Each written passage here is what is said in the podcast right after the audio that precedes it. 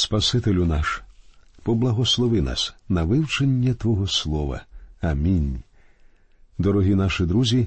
Сьогодні ми продовжимо вивчення другого розділу Євангелії від Матфія. Ми зупинилися на тому, що Йосип з Ісусом і матір'ю його Марією, що отримала об'явлення від Бога, втікав до Єгипту. У 16-му вірші ми бачимо, що відбулося далі. Спостеріг тоді ірод, що ті мудреці насміялися з нього, та й розгнівався дуже, і послав повбивати у Віфлеємі і по всій цій околиці всіх дітей від двох років і менше за часом, що його в мудреців він був випитав. Те, що я хочу вам сказати у зв'язку з цим, почасти припущення, а почасти історичний безперечний факт. Як я вже згадував раніше, мудреці відвідали дитятко не тоді, коли до нього прийшли поклонитися пастухи. Мудреці прийшли пізніше, і відповідно до одинадцятого вірша сім'я маленького Ісуса на той момент жила в домі. Коли Ірод розмовляв з мудрецями, він, як ви пам'ятаєте, випитував їх про час, коли з'явилася зоря. Я думаю, мудреці пояснили йому, що зірка вперше з'явилася приблизно за рік перед їхнім приходом до Єрусалиму. Якщо ми правильно вирішили, що мудреці прийшли з різних країн і областей і зібралися для того, щоб разом почати свою подорож до Єрусалиму, то на їхні збори і подорож потрібно було багато часу, оскільки вони пересувалися за допомогою верблюдів, а не сучасних повітряних лайнерів. Можливо, на це пішов цілий рік, а може і більше. Ірод настільки розгнівався через те, що мудреці не повернулися до нього і не розповіли, де знаходиться дитятко, що ймовірно сказав Якщо вони бачили зірку рік тому, я збільшу цей час удвічі і накажу вбити всіх дітей від двох років і менше. Ірод був воістину божевільною людиною. У 17 і 18 віршах ми бачимо виконання ще одного пророцтва. Тоді справдилося те, що сказав Єремія пророк, промовляючи чути голос у рамі, плач і ридання та голосіння велике. Рахиль плаче за дітьми своїми, та не дається розважити себе, бо нема їх. Це незвичайне пророцтво. Єремія не говорить, що цей плач був у Віфлеємі. Я впевнений, у Віфлеємі теж була жалоба. Але Єремія говорить про раму. Це поселення знаходилося на північ від Єрусалима, у той час як Віфлеєм був розташований на південь від нього. До речі, рама була батьківщиною Єремії. Можна уявити, як начальник воїнів, яким було наказано вбити дітей, запитав Ірода, з якого міста нам почати? Я думаю, Ірод відповів намалюйте навколо Єрусалима коло, починаючи з Віфлеєму на півдні і закінчуючи рамою на півночі. Можете уявити, скільки дітей убив Ірод, і який плач стояв від рами до Віфлеєму, а це місцевість радіусом приблизно від 16 до 20 кілометрів. Мабуть, це було жахливим горем для тих людей, які втратили своїх дітей. Пророцтво Єремії було виконано буквально, але для Йосипа та Марії нарешті настав час повернутися на батьківщину. Матвій розповідає у 19-му вірші. Коли Жирот умер, Ось ангел Господній з'явився в Єгипті у вісні Йосипові та й промовив. Тут я хочу звернути вашу увагу на наступний факт. Ми знаємо, що в книзі буття, 32 розділ Якову в Пенуїлі з'явився Бог в образі ангела Господнього. То був сам Господь Христос до свого втілення на землі. А тут йдеться про одного з ангелів Божих. Цей ангел у наступному двадцятому вірші говорить Йосипу Уставай, візьми дитятко та матір його та йди в землю Ізраїлеву, бо вимерли ті, хто шукав був душу дитини. Дуже важливо вивести Ісуса з землі єгипетської і повернути до Ізраїлю. Важливо тому, що він народився під законом, і йому потрібно було жити відповідно до закону Моїсея. Він був єдиним, хто в дійсності міг повністю виконати закон. Його потрібно було позбавити єгипетського впливу. Не потрібно було виховувати Ісуса в Єгипті, як колись Моїсея і дітей Ізраїлю, коли вони ставали нацією. У наступних двох віршах Йосип виконує Боже повеління. Він устав, узяв дитятко та матір його і прийшов у землю Ізраїлеву. Та, прочувши, що царює в юдеї Архелай замість Ірода, батька свого, побоявся піти туди він, а в вісні остережений відійшов до країв галілейських. До речі, Архелай був також нащадком Ірода і не менш жорстоким. Далі у 23-му вірші ми читаємо про Йосипа. А прибувши, оселився у місті на ім'я Назарет, щоб збулося пророками сказане, що він назарянин буде званий. Він назарянин буде званий. Єврейська назва міста Назарет мала значення пагін або парость. Місто Назарет був названий так через свою незначимість. Пророцтва про Ісуса як парость, що збігалися з назвою міста Назарет, ми знаходимо в книзі пророка Ісаїї в 11 розділі, в першому вірші, а також у 53 розділі, в другому і в третьому віршах, і крім того, у 21 псалмі в шостому вірші. Всі ці пророцтва мають зміст, заснований на значенні цього слова, неважливий, незначний. Але Господь Ісус названий був так не лише тому, що був буквально галузкою від кореня Єсеєвого, але й тому, що виріс у місті Назарет і став називатися Назарянином, чим і виконав пророцтво. Отже, ми побачили, як здійснилися всі чотири пророцтва, пов'язані з Ісусом у період його дитинства. Він народився у Віфлеємі, був викликаний з Єгипту, у рамі був великий плач, і він був названий Назореєм або інакше Назарянином, і виконання всіх пророцтв відбулося цілком природно. Всі ці події були тісно пов'язані з його ім'ям, і те, що здавалося дивним пророцтвом, перетворилося в чітку реальність. У третьому розділі ми з вами розглянемо наступну тему. Іоанн Хреститель, передвісник царя, повідомляє про наближення царства і хрестить Ісуса Царя. Ми почнемо зі служіння самого Івана Хрестителя. Читаємо перші два вірші. Тими ж днями приходить Іоанн Хреститель і проповідує в пустині юдейській та й каже Покайтесь, бо наблизилось Царство Небесне. Зненацька на сторінках Писання з'являється Іоанн Хреститель. Якби в нас була лише Євангелія від Матфія, ми б дивувалися, звідки він прийшов і де він був раніше. Матвій нічого не повідомляє нам про Іоанна. А пророк Малахія на самому початку третього розділу своєї книги вже пророкував єврейському народу те, що з'явиться посланець, що приготує шлях цареві, який іде за ним. Ось я посилаю свого ангела, і він перед обличчям моїм приготує дорогу. Цим ангелом-посланцем і був Іоанн Хреститель. Про його минуле знати і не потрібно. Коли до ваших дверей приходить кур'єр і приносить який-небудь документ, ви не запитуєте його, юначе, з якої ви області і чим займаються ваші батьки. Ні, вас ці факти зовсім не цікавлять. Ви більше зацікавлені в його посланні, і це дійсно дуже важливо, і саме його ви хочете отримати. Тому ви дякуєте посланцю, даєте йому гроші і відпускаєте, і більше ніколи не згадуєте про нього. Іоанн Хреститель ясно дав усім зрозуміти, що він усього лише посланець, і Матвій у своїм Євангелії теж чітко проводить цю лінію. Тому Іоанн з'являється на сторінках Слова Божого, проповідуючи в пустелі юдейській, говорячи Покайтесь, бо наблизилось Царство Небесне.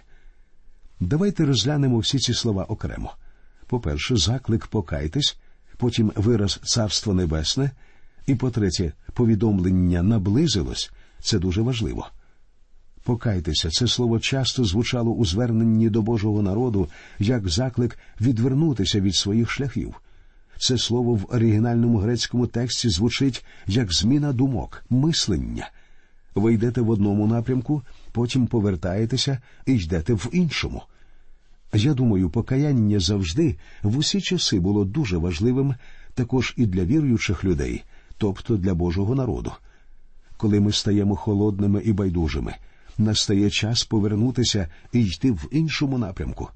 Про це йдеться і в другому та третьому розділах книги об'явлення у посланні до семи церков Малої Азії самого Господа Ісуса. Хтось може запитати, а хіба не потрібно каятися людям? Людям наказано вірити в Господа Ісуса Христа. Про це сказав Павло стражнику в книзі дії святих апостолів, 16 розділ, 31 вірш. Старому нечестивцеві було в чому каятися. Але коли людина починає вірити в Ісуса, вона кається. Віра означає поворот до Христа. А коли ви повертаєтеся до Христа, ви повинні відвернутися від чогось старого. Якщо ви не відвертаєтеся від минулого, тоді насправді ви не повертаєтеся до Христа. Тому покаяння це складова, компонент віри. Але головна звістка для людей сьогодні це те, що вони повинні вірити в Господа Ісуса Христа. Нам подобається дивитися, як люди виходять наперед на богослужіннях, щоб прийняти Христа. Але найважливіше довіритися Христу як свому Спасителю. І якщо ви дійсно повернулися до нього, то ви обов'язково відвертаєтеся від чогось іншого. Вираз Царство Небесне означає правління небес на землі. Господь Ісус є цар. Не може бути царство без царя, як і царя не може бути без царства. Задайте одного англійця, що сказав півцарства за коня. Якщо він готовий був віддати за коня півцарства, він, мабуть, був царем. Але якби він віддав все своє царство, він перестав би бути царем, а став би просто вершником. У царя повинно бути царство.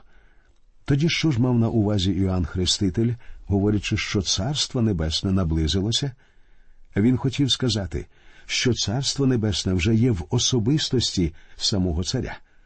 Але чи може небесне царство бути реальним тут, на землі, зараз, у цей час?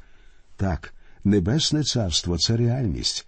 Ті, хто приходять до Ісуса як до Спасителя і визнають Бога, переходять до царства Його улюбленого Сина. Тепер ті, хто увірували, належать йому, і вони, маючи з ним спілкування, що більше близьке, ніж стосунки між звичайними підданими і звичайним царем. Христос це наречений, а віруючи, його наречена. Хтось може заперечити, говорячи, що ми не схожі на підданих царства, тому що повинні виконувати накази нашого царя. І знову я скажу, що в цьому понятті закладено щось більше. Ми повинні коритися Богові, тому що любимо Його. Цим виявляється наша любов. Апостол Іоанн сказав у своїй Євангелії у 14 розділі в 15 вірші Якщо ви любите мене, мої заповіді зберігайте. Царство Небесне це правління небес над землею. Воно сьогодні поки що не здійснилося повністю. Христос поки не царює на землі. Ті, хто запевняють, що Царство Небесне здійснилося вже сьогодні, неправі. Христос не керує світом. Він царює лише в серцях тих людей, які прийняли Його. Однак настане день, коли Він прийде, щоб встановити своє царство і на землі. Коли він зробить це, він покладе кінець усяким заколотам. Повірте мені, він дійсно покінчить із бунтарством. Але вже тоді Царство Небесне наблизилося і було присутнє в особистості самого царя. Тільки в цьому змісті воно наблизилося і до нас. У третьому вірші Матвій розповідає ще про одне пророцтво. Бо він той, що про нього сказав був Ісаїя пророк, промовляючи голос того, хто кличе в пустині готуйте дорогу для Господа, рівняйте стежки йому. Це пророцтво знаходиться в третьому вірші сорокового розділу книги пророка Ісаїї. Голос того, хто кличе, це вислів, який Йоанн Хреститель застосував до себе. Його метою було готувати дорогу для Господа. У четвертому вірші ми читаємо про Іоанна. Сам же Іоанн мав одежу собі з верблюжого волосу і пояс ремінний на стегнах своїх, а пожива для нього була сарана та мед польовий. Дивна людина, чи не так? І дієта в нього була дивна, і одяг досить незвичайний. На жаль, сьогодні він виглядав би у такому одязі, як бурлака. Його одяг був виготовлений з верблюжого волосу, і підперезаний він був шкіряним поясом, а харчувався сараною і медом. Нам говорять, що він ніколи не голився і відростив собі довге волосся. Він був зовсім незвичайним. Він був другом, посланцем з конкретною місією. Це реальний персонаж старого заповіту, що зійшов зі сторінок Біблії. Він останній із всіх пророків старого заповіту. Далі у п'ятому вірші ми довідуємося. Тоді до нього виходив Єрусалим і вся Юдея, і вся Йорданська околиця. Зверніть увагу, до нього йшли величезні маси народу. Іоанн не орендував стадіон, кінозал або церкву, там не було ніяких комітетів, які б запросили його. Фактично, він взагалі не підходив до міст. Якби ви захотіли послухати Іоанна, вам би довелося йти до нього у пустелю. Очевидно, на ньому був Дух Божий. В шостому вірші ми читаємо а в річці Йордані хрестилися від нього і визнавали гріхи свої. Інакше кажучи, все це говорить про зміну, що відбулася в житті тих людей. Той факт, що вони підкорилися Іоаннові і прийняли від нього хрещення, вказував на їхню відмову від колишнього життя і поворот до нового життя. Тепер з'являються фарисеї і саддукеї, читаємо сьомий вірш. Як побачив же він багатьох фарисеїв та саддукеїв, що приходять на хрещення, то промовив до них Роде Зміїнний, хто вас надоумив утікати від гніву майбутнього? Ви тільки подивіться, хто йде до Іоанна. І послухайте, як він вітає цих почесних гостей. Уявіть собі, що ваш проповідник наступної неділі встає в церкві і говорить тим, хто прийшов на богослужіння ви, роде Зміїнний. Я думаю, ваші диякони відразу стали б шукати йому заміну. Це дійсно вражаючі слова. І пам'ятайте, Іоанн звертався до шанованих в народі фарисеїв і сиддукеїв, коли говорив у вас повинні бути свідчення вашого нового життя. Самого акту хрещення недостатньо, повинні з'явитися духовні плоди в житті. Далі у дев'ятому вірші він продовжує І не думайте говорити в собі ми маємо отця Авраама. Кажу бо я вам, що Бог може піднести дітей Авраамові з цього каміння. Дорогий друже, Іоанн тут говорить про великі істини. Тепер ви можете здогадатися, чому правителі і високопоставлені особи так не любили і боялися його. Десятий вірш продовжує цю тему. Бо вже до коріння дерев і сокира прикладена. Кожне ж дерево, що доброго плоду не родить, буде зрубане та в огонь буде вкинене. В новому заповіті дуже багато говориться про плоди. Плоди є результатом гарного росту і плодоносіння дерев. Тільки плодоносні дерева можуть дати плід. Але тут Іоанн говорить про сокиру, що лежить біля коріння дерев, і про причину, згідно якої плодів на деревах немає. Яблуні дають яблука, а сливове дерево приносить сливи. Але коли дерево родить колючки, його варто зрубати. Коріння і плоди відповідають один одному. В дерева повинен бути добрий корінь, щоб воно могло приносити добрий плід. Саме про це і говорить тут Іоанн Хреститель. Він попереджає фарисеїв, що дерева не здатні приносити добрий плід, будуть зрубані і кинуті у вогонь. У наступному одинадцятому вірші Іоанн пояснює Я хрещу вас водою на покаяння, але той, хто йде по мені, потужніший від мене. Я недостойний понести взуття йому. Він хреститиме вас Святим Духом і огнем. Іоанн говорить Я хрещу вас водою, але той, хто йде за мною, буде хрестити Святим Духом і огнем. Цьому сполучнику і більш дев'ятнадцяти сотень років. Ми з вами живемо за часів Святого Духа. В цей період Ісус Христос хрестить віруючих Святим Духом, а коли Він прийде вдруге, буде хрестити і вогнем, а вогонь означає суд. Варто чітко усвідомити цю різницю. Мені можуть заперечити Я думав, що в день п'ятидесятниці віруючи вже були хрещені Святим Духом і вогнем, тому що в Біблії сказано, що на них осіли вогняні язики. Друже, вам потрібно ще раз перечитати книгу дії святих апостолів, другий розділ, другий та третій вірші. Там написано і нагло щинився шум із неба, ніби буря раптово зірвалася, і переповнила весь той дім, де сиділи вони. І з'явилися їм язики поділені, немов би огненні, та й на кожному з них по одному осів. Там не було вітру, і там не було огню, але там був вилив Святого Духа, і там були прояви, які побачило око і почуло вухо. Тому, коли зійшов Святий Дух, не було виконання пророцтва про хрещення вогнем. Хрещення вогнем відбудеться лише при другому приході Христа. У нашому періоді Святого Духа Він сходить на кожного віруючого. Не просто деякі, а всі віруючі отримують хрещення Святим Духом. Це означає, що віруючий ототожнюється з тілом Христовим, тобто він стає частиною тіла Христа. І це одна з найбільших істин Божого Слова. Далі у 12-му вірші Іоанн продовжує говорити про другий прихід Христа.